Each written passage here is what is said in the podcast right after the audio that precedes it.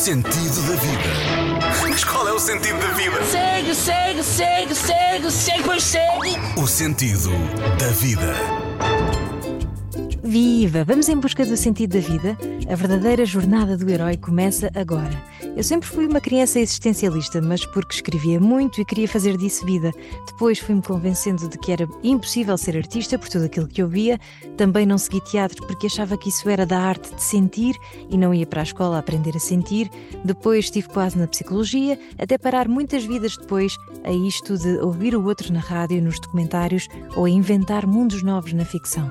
Venho agora regressada de uma licença de maternidade e por isso está-me a ser um bocadinho difícil habituar ao ritmo da correria, da hiperprodutividade, de provar que somos bons, de ter de ser boa mãe para os três filhos, mulher, profissional, blá blá blá, como se isto só valesse, se fosse tudo sempre cheio de estímulos e muito intenso. É no fundo se calhar uma fuga a um estado de presença. Sentir muitas coisas é difícil nos dias de hoje. Não há tempo para isso, foge-se ao tempo, ter tempo livre é quase uma afronta. Como é que se atreve a estar relaxado? Como? Então se o mundo precisa de cada vez mais e mais e mais, mais consumo, dinheiro, projetos, competição e depois, como diz o nosso convidado de hoje tantas vezes, há uma espécie de ideia industrial de felicidade, como se fosse fácil isto de ser feliz. Bem-vindo, Eduardo Sá, psicólogo clínico, psicanalista, escritor e pai. E obrigada porque esta é a segunda conversa que nós vamos ter, sendo que a primeira não ficou gravada corretamente. Portanto, no fundo, nós vamos eh, novamente eh, filosofar sobre este sentido da vida. Olá, Eduardo, como está? Olá, Ana, bom dia. Muito obrigado pelo convite. Ora é essa, obrigada eu por ajudar-me sempre, segunda vez pelo, pelo menos, a procurar este, este sentido da vida, esta eterna busca da, da felicidade, da paz de espírito. Como é que isto se faz, Eduardo? É uma coisa normal do ser humano fazer isto? Buscar o sentido da vida é, não, quer dizer, não é normal, é absolutamente indispensável e saudável. Hum, acho que nós temos é uma ideia um pouco estranha em relação a isso. Quando falava dessa dimensão industrial, eu acho que é mesmo verdade. Acho que às vezes nós temos a ilusão de que há tantos atalhos, tantos atalhos, tantos atalhos que é possível em puxarmos pela cabeça, sem nos pormos em causa, sem nos envolvermos, sem nos comprometermos, chegarmos a soluções fáceis e rápidas, sem passarmos muito por elas e, portanto, nós precisamos de pensar para lá chegar, precisamos de pensar muito. Nós pensamos muito e bem em piloto automático todos os dias, mas depois é preciso ir para além do piloto automático e, e sermos capazes de olhar de frente as coisas e, e dialogar com elas, e nós fazemos muito pouco isso, muito, muito pouco.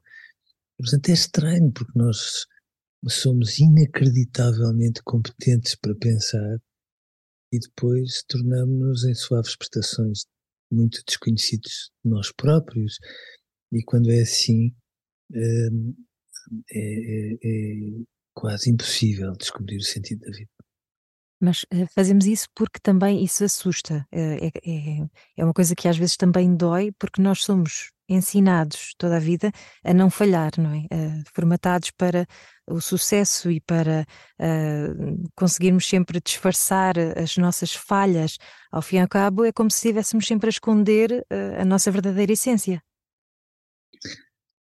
Eu acho que, que nós criamos uma ideia de sucesso que me parece completamente patente, porque nós associamos o, o crescimento dos nossos filhos, tantas vezes é um sucesso quase obrigatório que eles têm de ter, um, e, e levamos isso tão longe, tão longe, tão longe, que estudamos com eles, que, que arranjamos equipas de explicadores que estudem para eles, que condescendemos até com a batutice de muitas escolas quando põem pó de arroz sobre pó de arroz nas notas.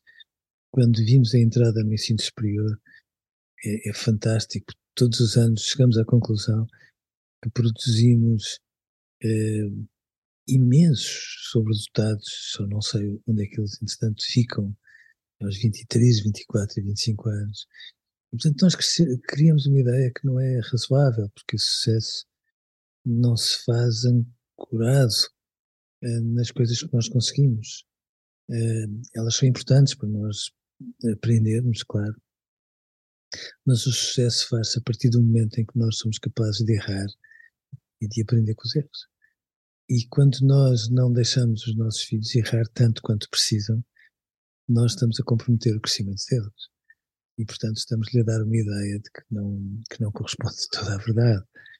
O sucesso faz-se com tempo, com determinação, com capacidade de conviver com os erros e com os falhanços, faz-se com a dor também. É, é, mas é uma experiência brutal, porque basta que nós sejamos capazes de ter o entusiasmo de ir atrás daquilo que acreditamos, e não são os erros, os falhanços, ou seja lá o que for, os obstáculos que às vezes a vida nos traz, que nos impedem de chegar lá. Mas, mas, mas sim, nós conversamos pouco sobre estas coisas, conversamos pouco sobre aquilo que sentimos, sobre aquilo que pensamos, e portanto temos todos os argumentos para sermos pessoas de sucesso e para termos sentido para a vida, mas depois desperdiçamos tantas vezes que até assusta. O professor costuma dar sempre o exemplo das crianças, é muito preocupado também com esta questão da parentalidade. Eu também tenho três filhos e uma das coisas que, que, que o Eduardo está a, continuamente a referir é a falta de tempo e a falta de tempo livre. E não são só as crianças que andam sem tempo livre, são também os adultos, o que faz com que muitas vezes também se tornem uh, amargos, uh, contra a vida, ou seja... Um, acharmos que isto é quase só cumprir calendário e preencher sim. tarefas continuamente. Sim, sim, sim, sim, sim, sim. Um, eu, eu às vezes costumo chamar a atenção da necessidade de brincar e da esperança de que um dia tenhamos a humildade de transformar o brincar num património material da humanidade. Uhum. Mas, mas eu não acho que seja só uh, o brincar das crianças, eu acho que nós nos damos muito pouco uhum. tempo para... para estar uns com os outros. E, portanto, o silêncio também é um património imaterial da humanidade. E nós precisamos dele para falar com os nossos botões. Um, e, e, e é preciso tempo também para nós podermos fazer uma coisa que fazemos muito bem, que é pensar em tudo e em nada ao mesmo tempo, que é um bocadinho aquilo que nós fazemos quando o nosso computador de bordo vai juntando informação e vai organizando e, e nos ajuda a descobrir pistas e caminhos sem às vezes aparentemente andarmos à procura deles. E portanto nós não nos damos tempo para viver, e porque não nos damos tempo para viver fazemos dumpsters, quando eles correm e correm e correm e correm naquelas rodinhas que existem nas gaiolas e nunca saem do mesmo lugar. É quase como se tivéssemos que nos forçar a sair da rede, mas uma rede uh, virtual, não é, de, de hoje, porque estamos na era da informação, uh, mas há cada vez mais desconexão. É aqui um, um paradoxo uh, em que uh, acaba por estar uh, muita agenda preenchida, uh, mas talvez só no final da linha que se perceba, espera, se calhar não é só isto uh, que me satisfaz e que, que me faz bem, não é? É, é o tal equilíbrio do sistema nervoso, o simpático e o parasimpático, que nós aprendemos na escola, não é? Ter, ter tempo para essa pausa e para esse, para esse relaxar, para esse uh, deixar, deixar só ser. É difícil deixar-nos só ser, não é? Só existirmos. Eu tiraria o só, que já dizia uma coisa que está aí mais. é, é provavelmente a tarefa mais importante que nós temos em mãos, sem dúvida. Um, ora, mas nós... Uh, um, não sei se às vezes...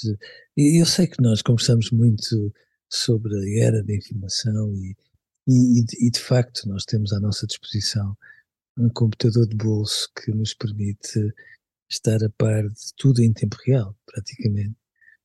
Uh, mas a informação é mais do que isso. E eu acho que, que aquilo que acontece quando nós estamos ali a fazer scroll e estamos ali horas a olhar para nada, e, ou, ou estamos a despachar séries e, e de alguma forma uh, nos vamos adormecendo, eu, eu acho que quanto mais nós... Um, nos deixamos adormecer, mas, mas se quebra o entusiasmo que temos em relação à vida, porque de repente é tudo muito gestão corrente, muito gestão ordinária, não há nada que seja extraordinário, nada que nos surpreenda tanto assim. E nós precisamos disso, porque é um bocadinho como nos videojogos, nós precisamos de, ao chegar a um nível, passarmos para o nível seguinte, e fazemos pouco isso, e portanto é estranho, não é? Que aquilo que em muitos momentos nós definimos como uma sociedade de informação seja tão, tão boa a criar o aborrecimento nas pessoas. As pessoas, quanto menos entusiasmadas estão com a vida, mais aborrecidas se tornam. Há um aborrecimento generalizado, porque no fundo, até pegando na, na, na, na designação do, do, desta nossa conversa, da designação genérica, as pessoas no fundo caminham, mas não sabem muito bem por onde caminham, precisam ter um sentido de facto e um caminho. E portanto, eu, eu acho que nós temos tudo isto, mas não fazemos escolhas, porque não vale a pena termos a ideia de que a vida escolhe por nós e, e que o sentido da vida se faz por eliminação de alguém que, de algum modo, coloca uma passadeira à nossa frente para nós irmos por aqui. Nós precisamos de fazer escolhas e, e de dialogar muito connosco e com as pessoas que estão ao nosso lado para, para nos sentirmos devidamente informados. E, portanto, eu acho que às vezes andamos empanturrados de informação, informados de facto. Às vezes acho que não. Ah, vou, vou citar aqui um, um texto do, do professor que, que eu sigo atentamente, não só nos livros, mas também nas redes sociais, onde é bastante ativo, e ainda bem, porque acaba por passar uh, muitos recados importantes. Às vezes parecem quase aqueles post-its que nós devíamos fixar nos, no frigorífico para nos lembrarmos de vez em quando de voltar à consciência. Um, e, e vou citar isto para quem está mais atrabalhado com trabalho. Nesta altura, uh, o professor diz: quem lhes é pedido que vistam a camisola são mal vistos quando cumprem escrupulosamente o seu horário de trabalho e que o levam para casa e para o fim de semana, e têm a obrigação de criarem filhos sem problemas, cheios de sucesso, com o seu quê de líderes, cercados por receitas do género vá atrás do que eles exigem, não grite e não se zangue, uh, com exemplos de tanta agitação e de tanta perfeição e de tanta solidão. Como é que podemos estar atentos para o que é importante e uh, ver ainda quem exige todos os dias aos pais e aos filhos que sejam amigos da saúde mental? Nós parece que estamos a querer enfiar no, um, tudo no mesmo caldeirão. Queremos o melhor de tudo a toda a hora. Já não aceitamos o sofrimento. É impossível, não é? É, é sobretudo estúpido. eu, eu acho tão engraçado, percebe? Porque se dá esta... vende-se esta ideia. E quando eu digo vende-se, não estou a pôr fora da equação muitos colegas meus, e digo com muita tristeza, porque muitas vezes eles vendem esta ideia eh, de uma forma que, que não parece nem sequer séria. Estarmos tristes não é a antítese de estarmos bem. A tristeza é um sinal vital que nos eh, que surge por razões óbvias, porque nós somos tremendamente sensíveis e porque às vezes a vida dá-nos uma canelada e as pessoas de quem mais gostamos nos deixam eh, pendurados com as nossas coisas e não chegam lá sozinhas de maneira a ajudarem-nos, e portanto a, a tristeza é incontornável, tomando em consideração aquilo que somos, mas a tristeza é o melhor antidepressivo do mundo. Eh, é aquilo que nos permite reconhecer o que nos falta, que é uma coisa ótima, e, e sermos capazes de depois ter acesso àquilo que temos, nomeadamente às pessoas eh, que estão à nossa volta.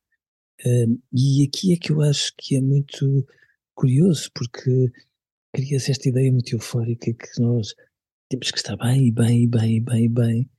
E, e portanto, isto é, isto é perverso, porque quando nós criamos esta ideia de que a tristeza é o contrário de estar bem, nós estamos perversamente a empurrar as pessoas para que estejam mal, porque de facto a alegria é sempre uma experiência de encontro e portanto a tristeza muitas vezes ajuda-nos a perceber quem é que de facto temos, e portanto a tristeza é uma porta para chegarmos à alegria, curiosamente, mas nós criamos tanto esta pressão, esta pressão sufocante sobre nós, temos que ir a todas, com, com toda a determinação, ganharem todos os tabuleiros.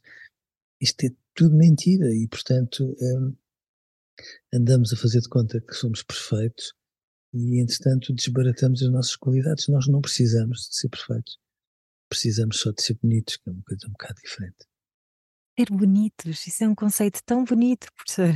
Ser bonitos em que sentido? Em, em, no sentido de olharmos para nós e sentirmos, estou a dar o meu melhor? Sentirmos orgulho naquilo que somos, que é uma coisa boa, naquilo que somos capazes de descobrir com a ajuda das pessoas, um, sermos capazes de reconhecer que a melhor versão de nós é aquela que damos todos os dias, um, não andarmos sempre a esconder uh, as partes fracas, como as pessoas dizem, como se fraco fosse todas aquelas, fossem todas as fragilidades que nós sentimos. Um, e, portanto, um, sermos pessoas bonitas é sermos leais, sermos verdadeiros, sermos justos, sermos bondosos. Uh, é isso que nos faz bonitos. E eu acho que nós, uh, para lutarmos assim tão avidamente para ser perfeitos, estamos permanentemente a fazer como uma madrasta da Branca de Neve. Temos a noção de que nos tornamos todos os dias mais feios e por isso é que queremos ser perfeitos. Ah, de, de fora desta perfeição há também as, as pequenas maldades que nos afastam uns dos outros. O professor há, há tempos também referiu a vaidade e a notoriedade como aqui também um inimigo desta, desta conexão ao outro. Um, é é o, o individualismo a querer apoderar-se de nós? Sim, sim, sim, sim, sim, sim. Sim, absoluto. Eu não conheço ninguém que cresça sozinho, ninguém. Mas nós muitas vezes entramos nesta onda e de alguma forma apresentamos um bocadinho isso aos nossos filhos, como se fosse o caminho, que fosse aquilo que nos dá o sentido para a vida e sermos mais ou menos autossuficientes e não precisarmos de ninguém para nada, a não ser para reconhecermos que ao pé daquelas pessoas nós somos melhores. E, de facto, isso faz com que fiquemos indiferentes, que fiquemos é, muito silenciosos em relação aos gestos que precisamos ter, mesmo diante das maldades que se passam à nossa volta. E, portanto, sim, eu acho que quando nós entramos pelo individualismo dentro, é, ficamos muito narcísicos, porque ficamos também muito assustados. Quanto mais nós exigimos a perfeição, mais assustados somos e, portanto, mais uh, distraídos e indiferentes nos tornamos. Uh, e por isso é que eu lhe digo, é muito mais desafiador sermos só bonitos do que fazermos todos os dias por ser perfeitos. Ah, há muita ansiedade também no ar nesta altura. A guerra, as alterações climáticas, por falando em maldades, a inflação, as rendas das casas, os empréstimos, enfim. Vivemos cada vez mais sufocados, não é? Como é que não, se contorna isto? Não? Não, não? Está tudo na nossa cabeça? Não está só na nossa cabeça, Ana, mas repare, uh, os, os nossos passados viveram literalmente com tiranossauros todos os dias. Uh, a crueldade humana surpreende-nos no século vinte e um, mas ela fez parte do crescimento de toda a humanidade ao longo dos séculos. Um, um, o mundo, apesar de ter desigualdades absolutamente obscenas, um, sempre foi feito com pessoas que tinham ascendência sobre outras pessoas que elas exploravam, um bocado como quando referia essa questão de se vestir a camisola com um sorriso nos lábios, porque é uma maneira às vezes de explorar pessoas com elas quase a agradecer por isso estar a acontecer. O mundo sempre foi um lugar perigoso e de pessoas feias e de acontecimentos maus, e não foi por isso que a humanidade deixou de crescer. É, é bom que nós tenhamos a noção das maldades que fazemos até, até ao ambiente e, e, e que tenhamos essa a ousadia de melhorar. Devo dizer, no entanto, que, que é quase desconcertante que em relação ao ambiente Tenha, tenha sido necessário um, um grupo de adolescentes para dizer aos adultos: olhem, já agora é preciso tomar medidas, não é? Uh, porque, no fundo, nós fazemos conferências e planos e, e tomamos, às vezes, medidas que são profundamente demagógicas e continuamos todos a funcionar como se um, nada disto nos preocupasse por aí além. Portanto, eu acho muito importante que os nossos filhos e nós tenhamos a noção dos males do mundo e das coisas que estão fora do sítio, mas é isso que depois nos obriga também a sermos diferentes e sermos melhores. Uh, agora, nós sempre crescemos cercados pelo mal. E durante o século vinte, felizmente, a técnica permitiu-nos ter a ideia, a ilusão de que nós podíamos controlar tudo. Nós nós deixamos de olhar para as nuvens, olhamos para o telemóvel para perceber se vai chover, nós controlamos tudo, a vida é tão fácil em algumas coisas, não é? Nós descobrimos o velcro, a máquina de lavar, o micro-ondas, nós temos um G P S quase como quem controla o destino, veja bem. Um, portanto, nós de facto fomos capazes de descobrir coisas fantásticas que aparentemente nos dão a ideia de que controlamos o mundo, e depois o mundo continua placidamente a ser o que foi. Nós gostaríamos todos que ele fosse, que ele fosse muito melhor e que as pessoas fossem todas muito melhores, mas termos a noção de tudo isto que é mau obriga-nos a fazer uma escolha e a perguntar se queremos ficar conspurcados por tudo isto e cruzar os braços, ou se queremos ser um, uma, uma resistência que não pode ser silenciosa, já agora tem que ser barulhenta, para, para enfim, pormos contraditório nisto tudo. E, e é isso que eu acho que nós temos em mãos. Nós temos muitos desafios, de facto, mas lá está, aquilo que depois faz a diferença é a maneira como nós somos capazes de decidir a nossa vida e a vida das pessoas que estão ao nosso lado. As crianças durante a guerra, muitas crianças durante a Segunda Guerra vieram para Portugal e foram muito bem acolhidas em Portugal, mas as crianças que ficaram a viver a guerra junto dos pais acabaram por ter menos sequelas da guerra do que aquelas que foram afastadas dos pais. Portanto, quando os males estão à nossa volta, aquilo que conta são as pessoas com quem nós contamos. Se, se elas estiverem lá e não nos puserem ao desamparo, é evidente que nós vamos ser capazes de crescer para melhor. A humanidade sempre foi capaz de crescer para melhor, independente dos maus e dos maus. Agora, uh, os bons têm que se unir. Uh, e às vezes eles andam demasiado entretidos. Olha, às vezes com o seu individualismo. Então, para concluir esta nossa belíssima conversa, que eu gostava que durasse três horas todas as semanas, mas para isso vou ao seu consultório. Professor, qual é que é então o sentido da vida?